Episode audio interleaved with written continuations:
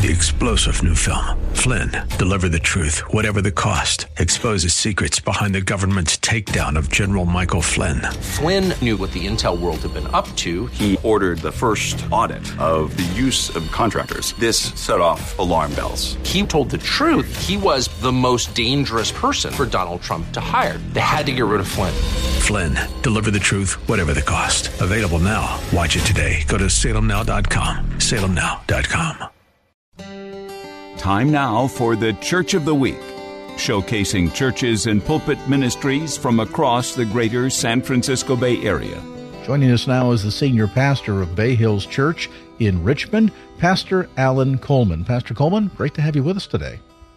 Oh, thank you so much. I'm excited. You have no idea.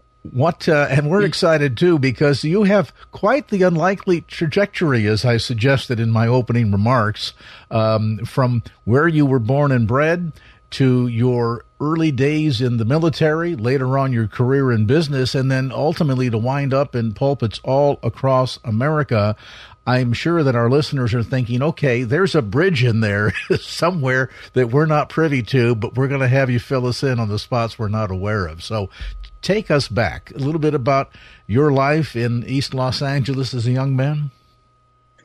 Yeah, I always say this. I'm just the least likely convert with the least likely background at the least likely time. And, I grew up in East L.A. In a pretty violent environment, a pretty violent home.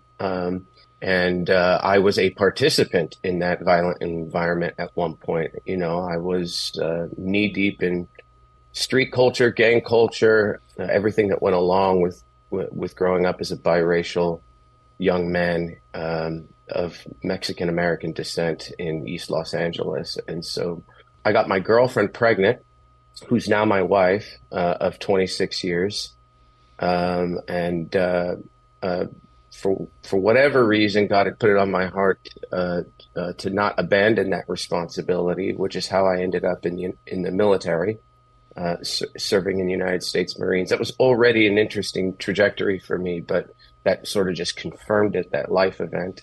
It wasn't until later in life that I came to know the Lord, that Jesus saved me. That's the bridge that you're missing that pulled me out of business. And pulled me ultimately into full-time vocational ministry. Growing up as a young man in East L.A., biracial, must have been challenging in the sense that you probably didn't get much love from either side, meaning either from the Latino community that perhaps criticized you for being half white or half gringo and vice versa. That must have been tough. Yeah, growing up, it was definitely tough because I never really had a people. I never really had a family. My own family, was falling apart. So the family that I was searching for outside of the home, I was a bit of a pariah in both camps. It served me very well later in ministry, though. What I mean by that is, for example, during 2020, during the pandemic, when politics reigned and unity was difficult, I was able to bring both sides together in a lot of ways. So a different voice would only have been able to speak to one side or the other. And what God allowed me to do during that season was to pull both sides together and keep the church unified in that season. So it was hard growing up, but in ministry, it's been nothing but a grace, a blessing, and a tool for ministry. Your time as a young man, had you gotten involved in gangs at all? Yeah. One of the larger ones in East L.A. Actually, there was...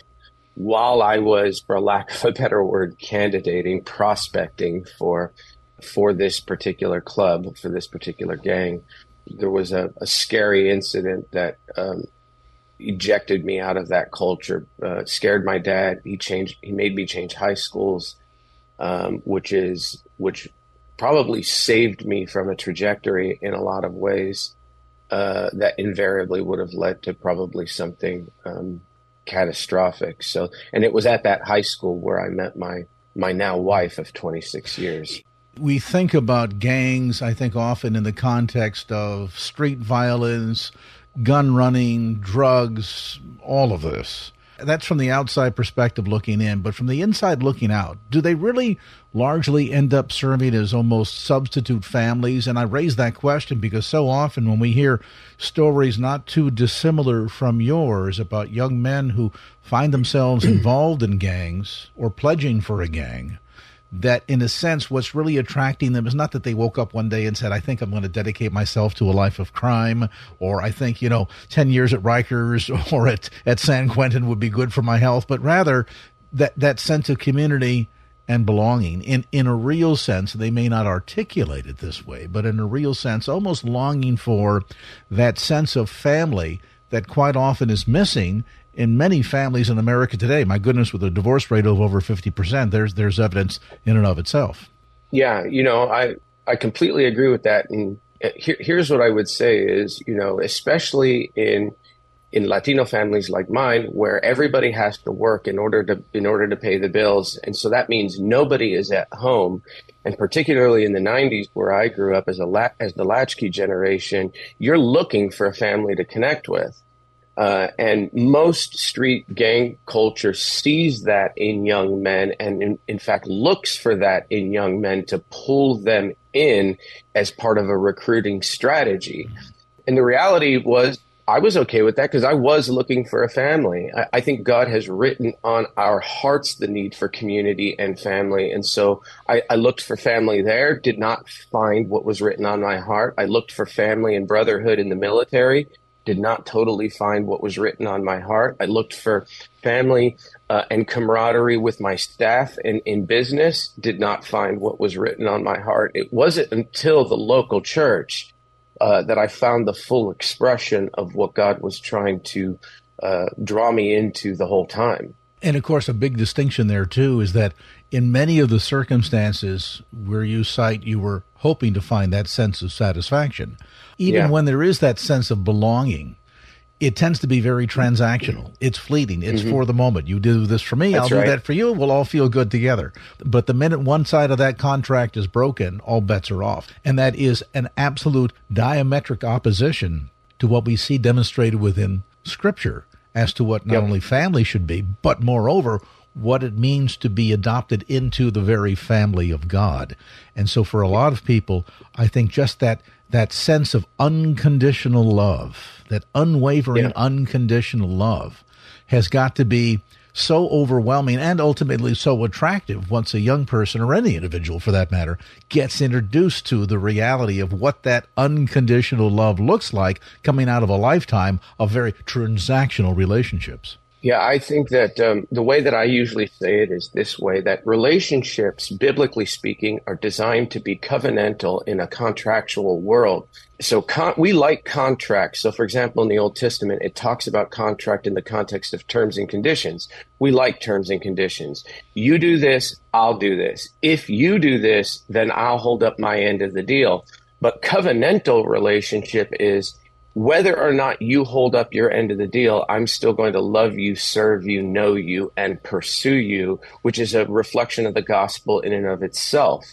So whether it's marriage or whether it's community in the local church, what we're really looking for is covenantal relationships. It's just we have really only been taught and modeled contractual ones. How did God pursue you? You talked about the step through growing up, joining the military, moving on to the business world.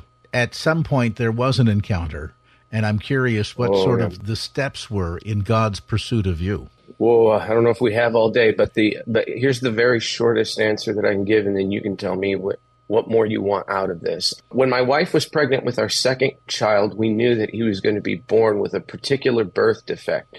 Now, this particular birth defect did not carry with it large consequence. It carried large potential consequence. So when my son was born, that potential consequence was realized in the form of him losing oxygen at birth. So most of his brain was damaged and destroyed by the time that he was born and we brought him home. So for me, what that triggered in me, what that was starting to pull out of me were things that my wife was wrestling with. What I mean by that is my wife, because I didn't know what to do with pain and suffering, my wife had been loved where we happened to live at that time by the local church very well. So she was being pulled into the local church and into a relationship with Jesus.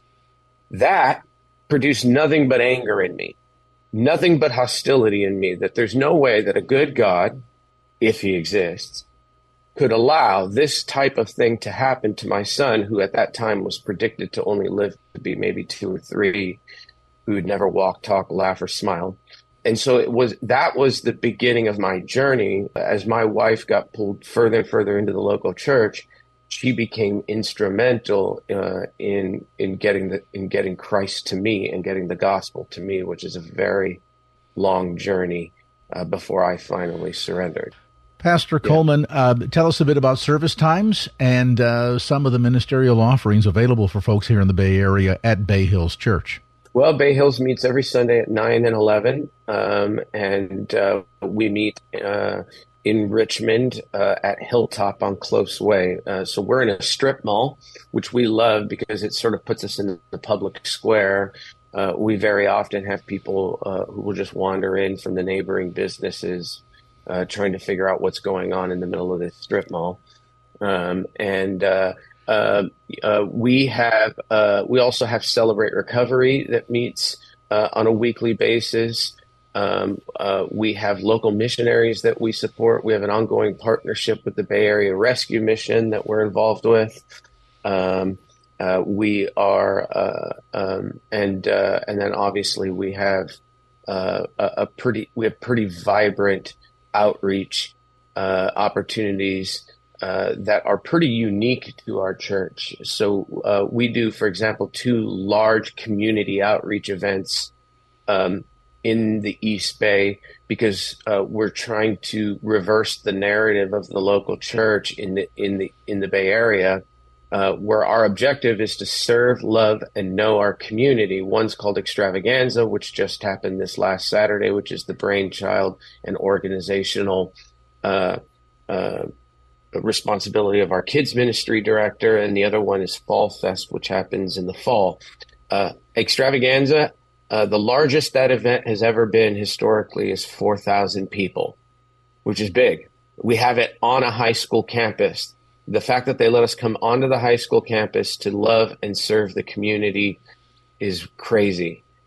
This last Saturday, there were 10,000 people from the community there. Now, that is a better number than however many people show up on Sunday morning.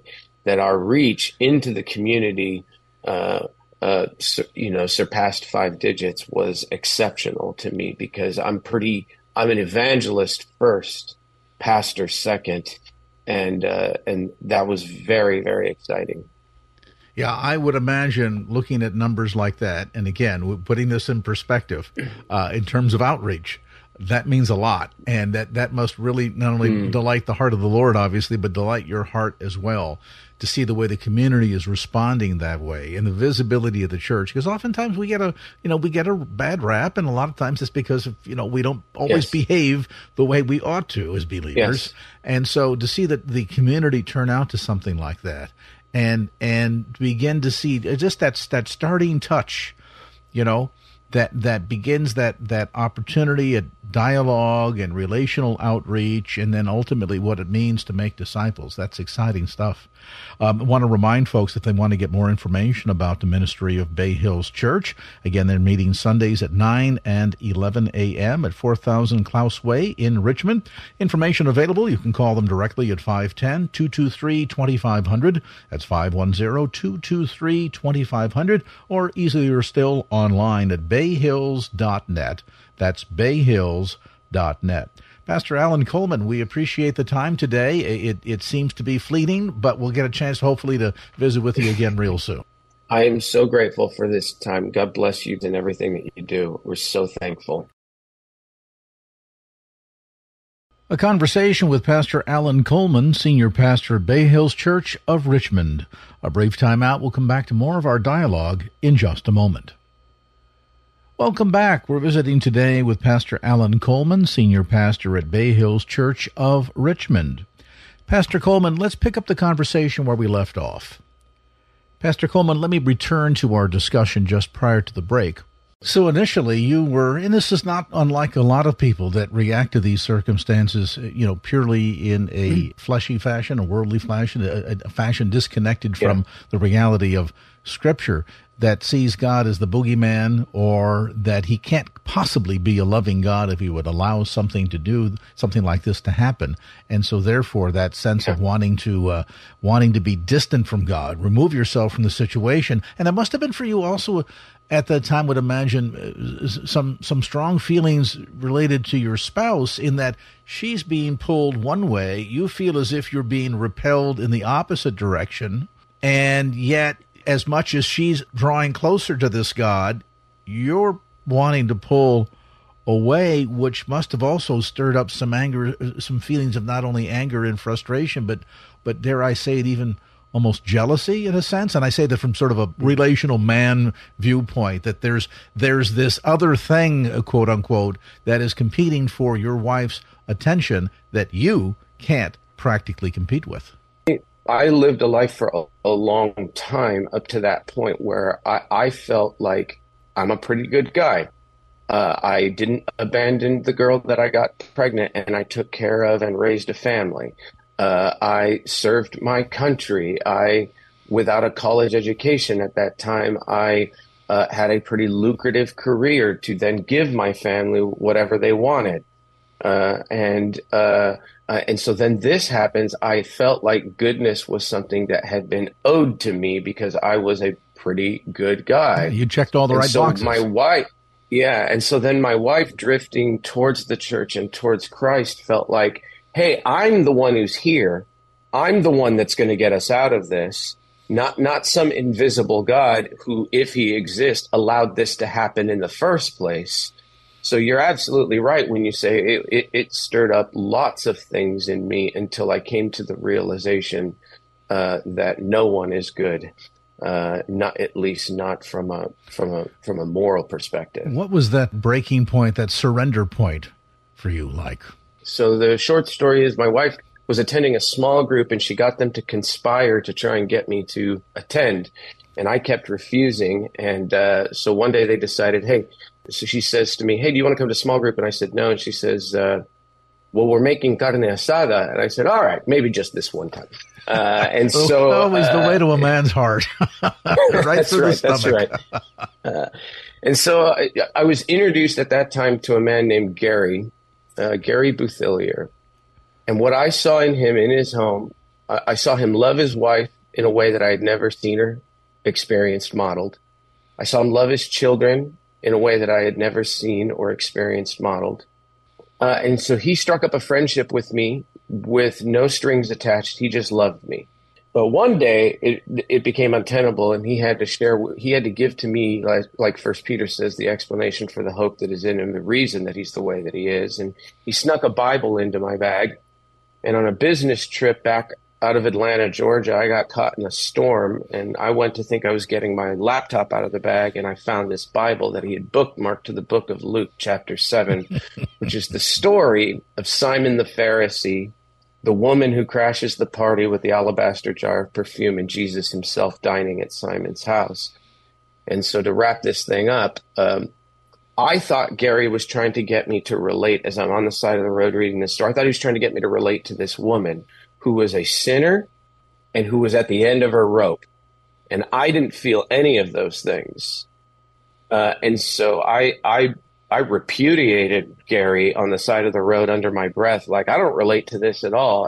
And I must have spent hours in that story off and on as the rain went off and on, having to pull over several times and keep reading the story until I had realized what he was trying to get me to relate to Simon. Simon, one guy owes Visa $1,000. Another guy owes Visa $1 million. Jesus decides to cancel both debts to the credit card company. Who's more grateful? And Simon says, the one with the greater debt canceled. See, Simon, what you don't realize is you're just like her. You need me just as much as she does. I know you think you're a pretty good guy. I know you don't think your debt is very big. The point is you have a debt irrespective of your perception of its size. I left Atlanta one man, and I arrived home a different man. Pastor Coleman, tell us a bit about service times and some of the ministerial offerings available for folks here in the Bay Area at Bay Hills Church. Well, Bay Hills meets every Sunday at 9 and 11, and we meet in Richmond at Hilltop on Close Way. So we're in a strip mall, which we love because it sort of puts us in the public square. We very often have people who will just wander in from the neighboring businesses trying to figure out what's going on in the middle of this strip mall. We also have Celebrate Recovery that meets on a weekly basis. We have local missionaries that we support. We have an ongoing partnership with the Bay Area Rescue Mission that we're involved with. And then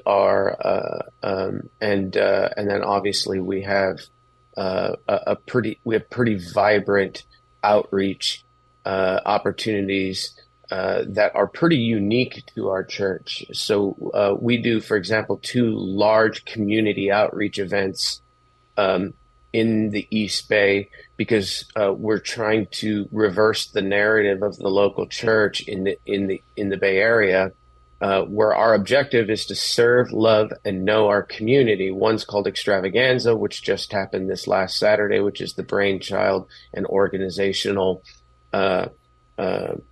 responsibility of our kids ministry director, and the other one is Fall Fest, which happens in the fall.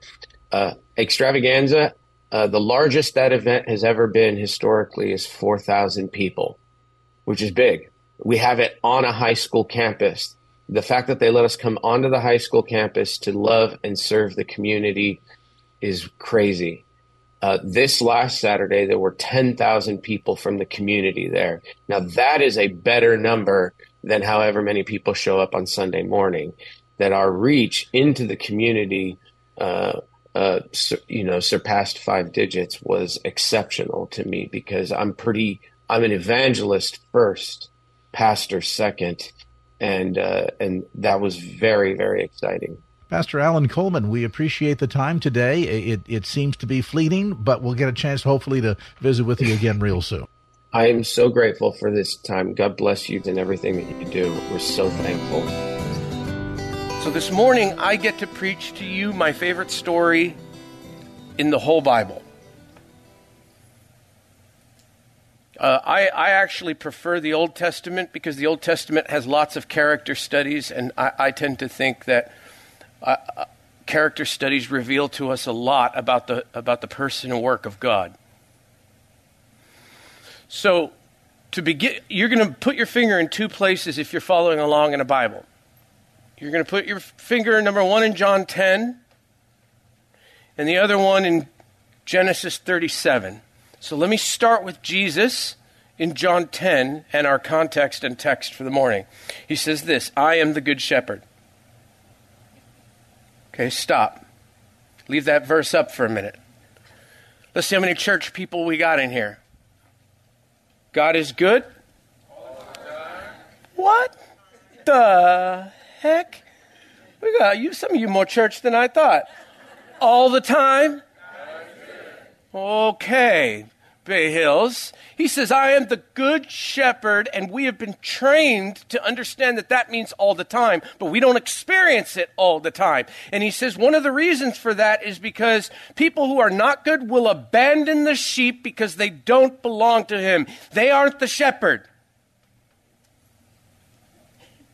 One of the things is that we perceive that a hallmark of God's goodness is he's always with us. That brings us to point number 1. God is good because all the time God is with you. God is with you all the time, Bay Hills. Our story comes from Genesis chapter 37. Jacob has 12 sons. One is the favorite. Says this, Jacob loved Joseph more than any of his other children because he had been born to him in his old age. Maybe some of you can relate. You didn't expect to have kids and you finally did. Or it took you a while to have kids. And so Joseph is a product of having a child later in life. And they're so thrilled because they didn't think they might be able to. And it says, so one day, Joseph had a special gift made for Joseph, a beautiful robe. Now, many of you, if you've been around the church at all, you've heard of the story of Joseph and his robe of many colors. But here's what you don't realize. The robe is a manager's robe. Most people, they would have been given a worker's robe to work in the field that they could get dirty. It had been tattered. It had been gray. There had been no color in it. The sleeves would have been ripped off, so it would have been easy to work in the fields. But a manager's robe would be a long sleeve tunic. It would be beautiful so that it was easy to identify from far off. And this is what Jacob gives his youngest child. It is a sign of his prominence and his authority over everyone in the field, including his brothers. Now do you understand why they don't like this cat? Put your hand in there. How many of you are the youngest in your family? Leave them up, leave them up. Okay, leave it up if you were the favorite. I just would like to go on the record by saying we all hate you. We do. We do. Okay? I'm going to tell you a secret. Parents would be like, we don't have favorites. Yeah, we do. We totally have favorites. My oldest daughter's in the back going, I knew it!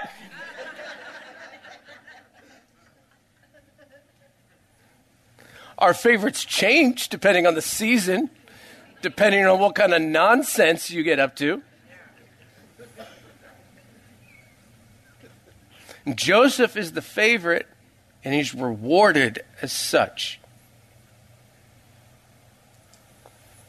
They couldn't even say a kind word to him. And then so here's where things go off the rails in his family. Joseph has two dreams. One astronomical, one agricultural. In both dreams, what God says to him is, I'm going to promise you blessing and prominence and flourishing. Everybody will bow down to you. Everything will be subservient to you, including your brothers. Now, Joseph is the favorite, and it's clearly not because of his IQ, because he tells his brothers about the dream.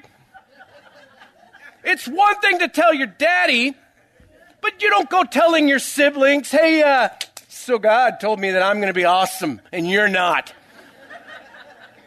You don't say it, but he did. And so they decided, the other 11, we're going to kill this fool. Now, some of you have a younger sibling and you've thought those exact same words. We should kill him. Yeah, I know. Listen, all right. But in an act of mercy, they're like, all right, we won't kill him. We're going to sell this fool into slavery.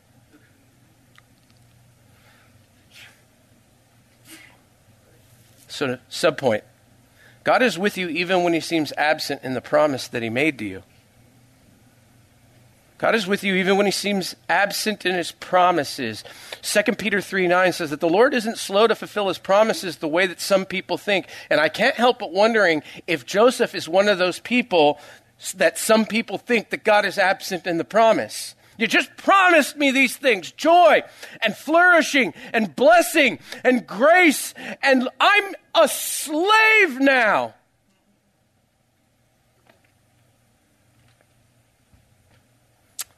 Sometimes God's promises don't happen when we want them. Can I get an amen? Amen. Listen, you know how many marriages that I've poured blood, sweat, and tears into, and I'm just praying that they'd be healed. I'm praying that they would be resuscitated. And I'm praying, and nothing's changing, nothing's getting better. And then I've had a couple marriages where they decide to leave the church, they go to another church, and then months later or years later, I get a phone call or I get an email from them, and they said, hey, our marriage has been healed. And all I can think is, so not under my watch. Okay, that's fine. That's fine. Good for you. I'm glad everything's better now. And they'll be like, can you believe our new pastor? They said this, this, and this.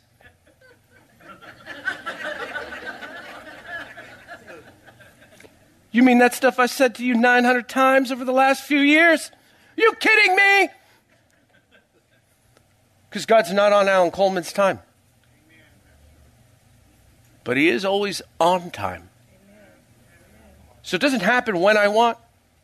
And God's promises don't happen how I want either. Have you ever heard the phrase, the truth will set you free?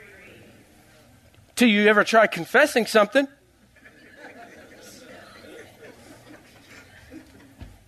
I've confessed some things to my wife, and there was no freedom in that conversation. I'm like, oh, God, I thought you said the truth's supposed to set you free. Yes, it will set you free from this world, but not in this world. It'll set you free from shame and guilt, but it may not set you free from the consequences of your actions. But that's how I want it to set me free. Well, that's not how I promised it.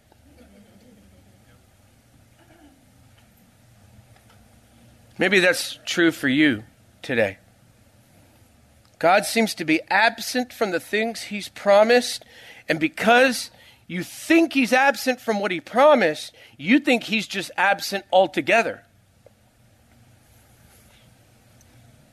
The other thing I mean is God is with you even when he seems absent in your circumstances. Joseph gets taken to Egypt in Genesis 39, and he was purchased by Potiphar. He's like the general of the army or the captain of the guard. And Potiphar purchased him as a slave for his own home. And what we're going to learn here in a minute is that just because you're not aware that God is with you doesn't mean that it's true. Let me ask you a question. How do you most experience God's presence? Now, some of you might say, I really feel the presence of God on Sunday mornings when we're here together. Some of you might say, I really think that God is with me in his word when I'm reading the Bible. Others of you will say, I really experience the presence of God in community with other believers. We have an over-sensationalized view of God's presence, Bay Hills, here in the West. Do you think he wasn't present with you before you opened the Bible? Do you think that he's not with you when you leave here today? Some people say, man, I really feel like God is in this decision. Do you think he wasn't 5 minutes ago? Or you'll say, I really don't think God is in this. You really believe sometimes he's here and sometimes he's not? Is that how you think he works? What's the role of the Holy Spirit?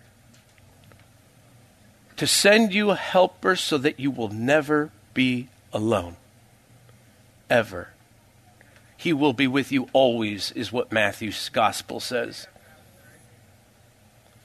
If we listen to, but I really feel like, if we listen to every feeling, some of you will be in jail.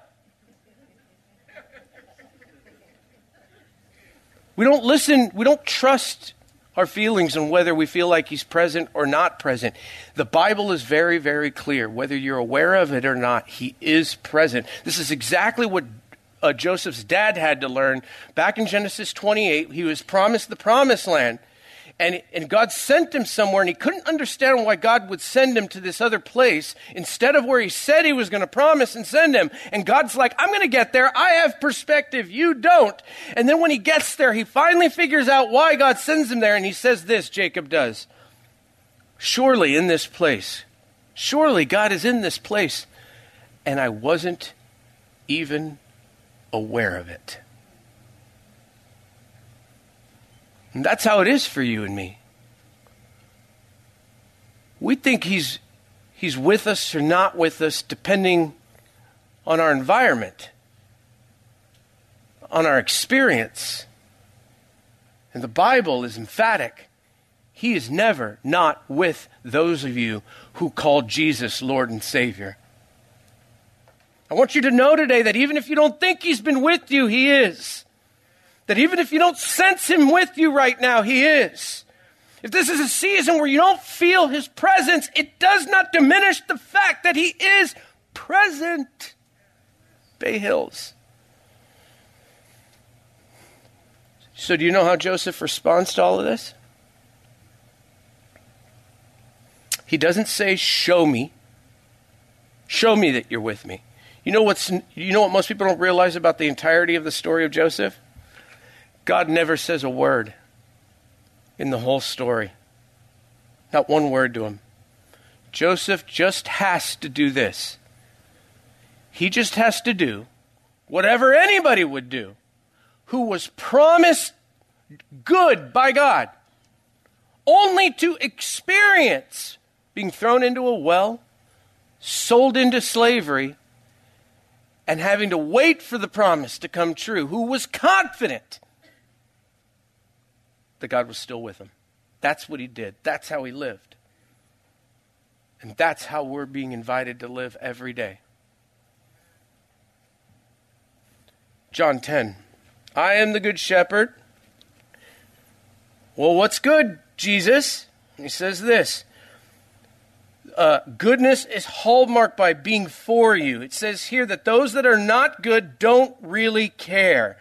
Which brings us to point number 2. God is good because all the time God is for you. All the time. He's never not for you. Well, what about when I sin? He's still for you. He may not be for how you're living or what you're doing, but he's still for you. God is for you all the time. In fact, when a bad season gets better for others and not for you, he's still for you. Do you know that? Look at Joseph's story. Soon Potiphar makes Joseph his personal attendant. He put him in charge of his entire household. And so then the Lord began to bless Potiphar's household for Joseph's sake. What did God bless? To which, if I'm Joseph, I say, hey, God, how about you bless me because of me?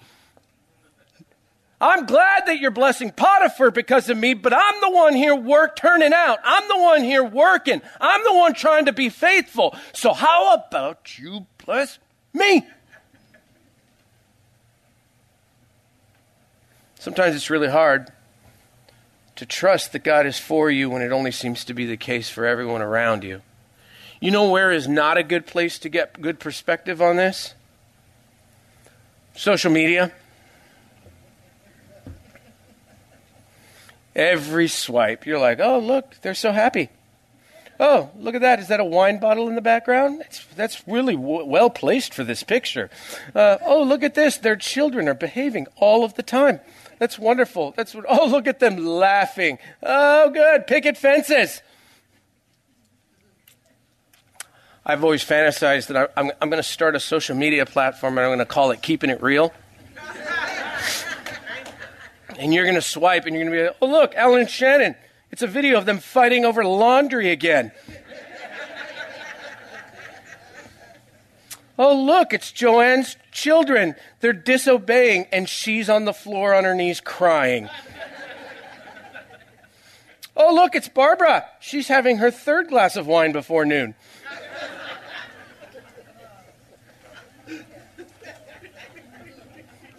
Sign me up. That's what I want to do. I feel better about myself every day. Listen, it's all of our best moments. Listen, I got a little secret for y'all. Everybody's looking at you the same way. Our natural tendency is to compare, and we only compare our bad against their good. That's what we do. So we perceive that everything's going so great for them. Everything's getting better for only them. It's not going better for me. So God must be for them. They must be doing something right. He's not for me because of what's going on. He's always for you. Genesis 39 verse 3 says this. And Potiphar realized and noticed this, that the Lord was with Joseph.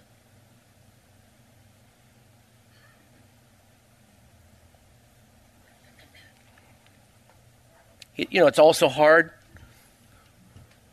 to think that God is for you, not just when your season goes from good to bad, but when it goes from bad to worse. In Genesis 39, it says this, that Joseph was very handsome and a well-built young man. Man, do you see why his brothers hate this fool? Do you understand? Do you see this? All right, not only is he the favorite, not only is he in charge, but like he's like, come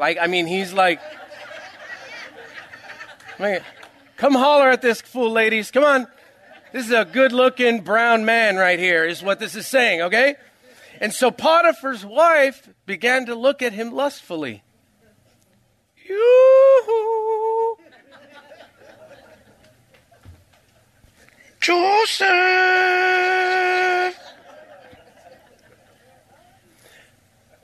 And then she says, come and sleep with me. Now, she is not talking about a pajama party.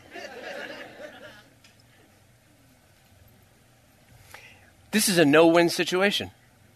If he says yes, he will have slept with the person who God has given him favor in, and then he'll be killed.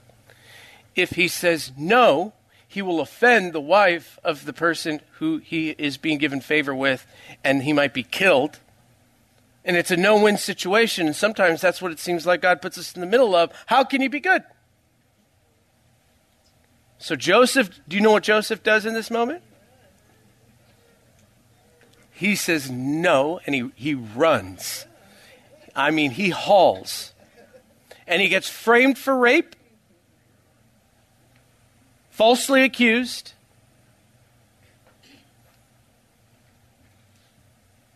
And thrown into the dungeon.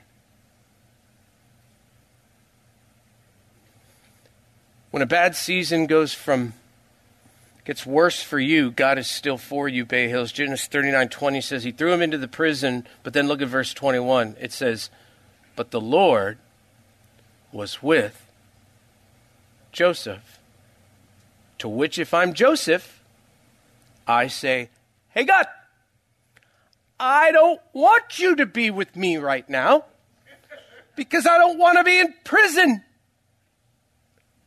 So how about you go be with my brothers for a little while? Because if you were good, they would be here in my place with no quarters for the Coke machine. And I would be living the good life back at home with my father Jacob. Some of you thought 2023 was going to be better. It was going to be more good. But you kind of looked at 2023 like this first image on the screen. You were like, I think it'll be better. I'm hoping it'll be better. Right? You're like, nothing could possibly be worse than my 2020 or my 2021 or my 2022. 2023 has to be so much better. And then I saw this meme and thought it was really funny. Yeah, you don't find it funny? I find that hilarious. Because 2023 is going to be better for some of you. Some of you, 2023 is going to go off the rails. It's a terrible sermon, right? This is a really bad lead-in. It's not encouraging at all. It says here that God showed Joseph his faithful love in the prison. Not by getting him out of the prison. Let me ask you a question. What's been your prison? Your marriage? Maybe it's a season that you just got out of. Maybe it's one that you're in now, or maybe it's one that's coming for you. And the promise is God's goodness is not contingent upon the circumstances going around you. It is contingent purely on these two promises, that number one, that he's with you in the prison, and number two, he's for you in the prison. And if you don't know this, if you say show instead of no, the Bible says you will get what's called a hard heart. So let me ask you a question. Are you letting your hard heart, because of a season in prison, metaphorically, well, I don't know, this is the East Bay, But are you letting your hard heart determine whether or not you are aware of the fact that God is for you? Because of what you've gone through or what you are going through. It's coloring your lens because someone else's bad season got better or your bad season got worse. And so you're resentful. You're bitter. So maybe you think, well, how do I deal with that? Well, Philippians 4 says this. Philippians 4 says, don't worry about anything. Instead, pray about everything. He says, tell God what you need. Thank him for all he's done. Fix your thoughts on what is true. Think about things that are excellent and then praise those things. So here's essentially the formula. Number one, confess that your heart's been hard. Then, be grateful for what he has done, not what you are aware that he's doing now. Maybe you have to apologize to somebody who you've pulled away from because you couldn't stand to be around them, not because of something they did, but you know in your heart you couldn't stand to be around them because things kept getting worse for you and things got great for them. And so then maybe the last step is praise. You need, celebrating God, seeing how God is for someone else when it feels like he's not for you cancels a hard heart. So celebrate. I know it's hard. I know it's hard to celebrate when they get pregnant and you can't. When they get promoted and you've just been fired. But I'm telling you, don't pull away. Find a way to see how God is good in other people's lives because it will train you to look for the goodness in your own life. So do you know how Joseph responded? He didn't allow himself to get hard-hearted, sitting there in prison for a crime he didn't commit. He knew that even though everything seems awful, that God is for him. And so he just did what anybody would do who had been promised good, but instead was thrown into a well, sold into slavery, put in the middle of a no-win situation, framed for rape, and ended up in the dungeon. But that they were confident that God is for them. That's all he did. That's all he did. That simple little recipe. That's all he did in living his life. Which brings us to the last part. Jesus says, I am the good shepherd, verse 11. And then he paints this picture of a good shepherd who's always working. He sacrifices his life. There's other sheep too, so I need to leave you here sometimes so that I can go get them as well. And so it may not look like I'm working, but I am working, which brings us to number 3, Bay Hills. God is good because all the time God is working. Sometime later, verse 1 of chapter 40, Pharaoh's chief cupbearer and chief baker offended Pharaoh. And Pharaoh became angry with them, and he put them in the prison where Joseph was. Now, the chief cupbearer and the chief baker combined, their responsibilities would have been to make sure that Pharaoh is not poisoned. They would have tasted his drinks in advance, and they would have been responsible for everything he ate and to make sure that that wasn't poisoned as well. Now, I don't know what they did. The text doesn't tell them. We just know he ticked them off. And both of them end up in the dungeon. Maybe it's an overreaction. Who knows? And so one night, the cupbearer and the baker, who are now in the same prison with Joseph, they have a dream. Now, how did this story start out? With a dream. Joseph has the supernatural ability to interpret dreams. So they both have two different weird dreams. I'm not going to get into it. And they wake up. They are freaked out by these dreams. And Joseph goes, I can interpret dreams. Tell them to me. I can tell you the divine meaning behind it. So they do. They both tell him both of their dreams. And he looks at the baker and he says, yeah, I know what that means. And he's like, great, what does it mean? And he says, you're going to die.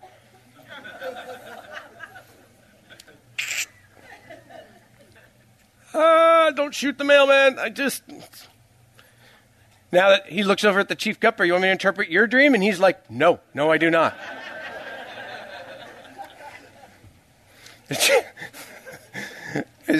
So he says, well, I'm going to tell you anyways. He says, you're about to get out of here. And when you do, you've got to tell the king about me, that I've been framed, that I don't belong here, that I shouldn't be in this situation. This shouldn't be happening to me. I'm one of God's people. Bad things shouldn't be happening to God's people. You got to tell him. I've prayed that prayer. God, this is the moment. This is the job. This is the promotion. This is the relationship. This is the venture capital. This is the new house. This is the new place. This is the new thing. God, if you just make this happen, this is all I need. It's just this one thing. If you just do this one, it's not hard, God. It's not going to dim the lights in heaven. It's not going to take a lot of energy. If you just do this one thing.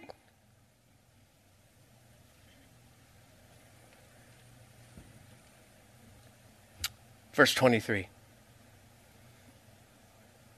Pharaoh's chief cupbearer, however, forgot about Joseph.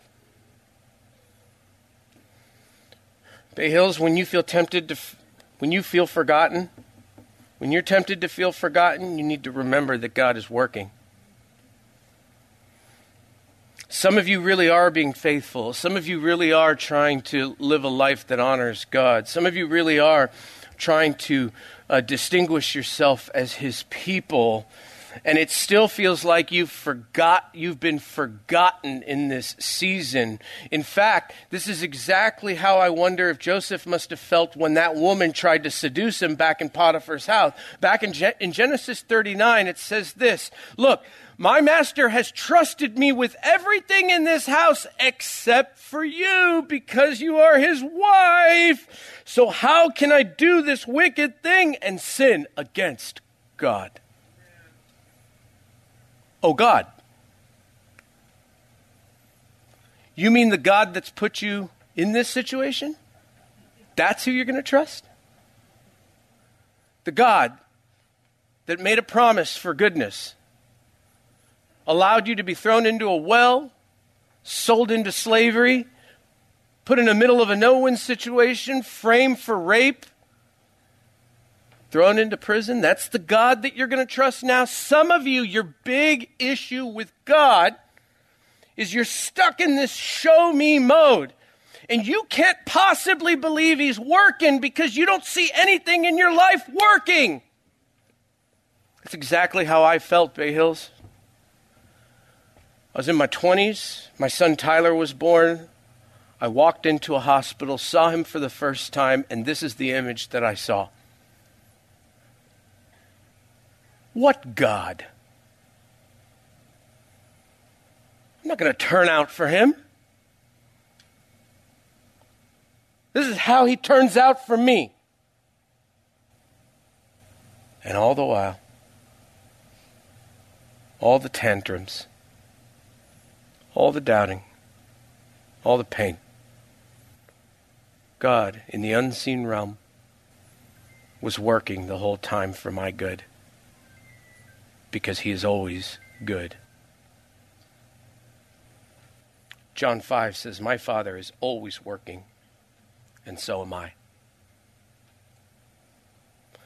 Genesis 41, verse 1 says this, 2 years later. That's how long it took to pan back and see what God was doing the whole time. In verse 9, it says that Pharaoh had a dream. No one in his kingdom could interpret it. And then the chief cupbearer in verse 9 goes, oh yeah. So there's a guy. I knew I forgot something. 2 years! Better late than never, I guess. So they pull Joseph out of the dungeon, clean him up, and they put him in front of the most powerful man in the world who wants his dreams interpreted. Verse 15 says, I had a dream last night and no one can tell me what it means, but I heard that you can interpret it. And on verse 16, Joseph says this, standing in front of the most powerful man in the world. He is the doorway to his freedom. And he says, it's beyond my power to do this. But God can tell you what it means. I can see all of the servants. Because, by the way, Pharaoh thinks he's God. I can see all of the servants going, ooh, ooh. Na, na, na, na, na, na. Hey, goodbye. Come on, everybody. Na, na, na, na, na, na. Hey. Goodbye. You don't talk about God right now. And this is a lesson for those of you who see a way out. You're going to be tempted. You're going to be tempted to take a shortcut. You're going to be tempted to not give God the glory. You're going to be tempted to get in the driver's seat. You're going to attempt to forget your faith if it will get you where you want to go. You're going to be tempted to never mention that you're a Christian because you don't ever want to go back to the prison. But do you know what Joseph did? He did what anyone who would do, who'd been promised good, thrown into a well, sold into slavery, put into a no-win situation, framed for rape, thrown into prison, who is now standing in front of the most powerful man in the world and possibly the only one who could set him free, and was confident that God is working. That God is involved. Psalm 24 says this. 23 verse 4 says this.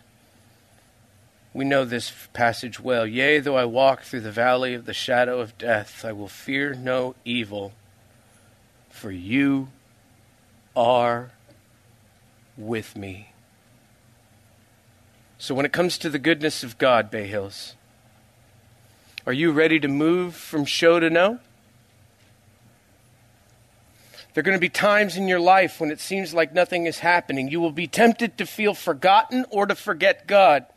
But God is still working. Don't let the fact that you can't see it determine how faithful you'll be to God. In this life, there will be times when it seems like God is against you. It will seem like it's getting better for everyone else and maybe worse for you. And in those moments especially, you will need to be confident that God is for you. Don't let your hard heart hijack all the good. And there will be lots of seasons. Lots of them. Where God seems so silent.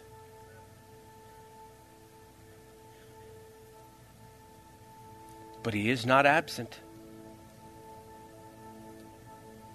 Don't confuse his silence with his absence, because God is still with you, Bay Hills. Pastor Alan Coleman, Senior Pastor of Bay Hills Church of Richmond. This has been the Church of the Week, showcasing churches and pulpit ministries from across the greater San Francisco Bay Area.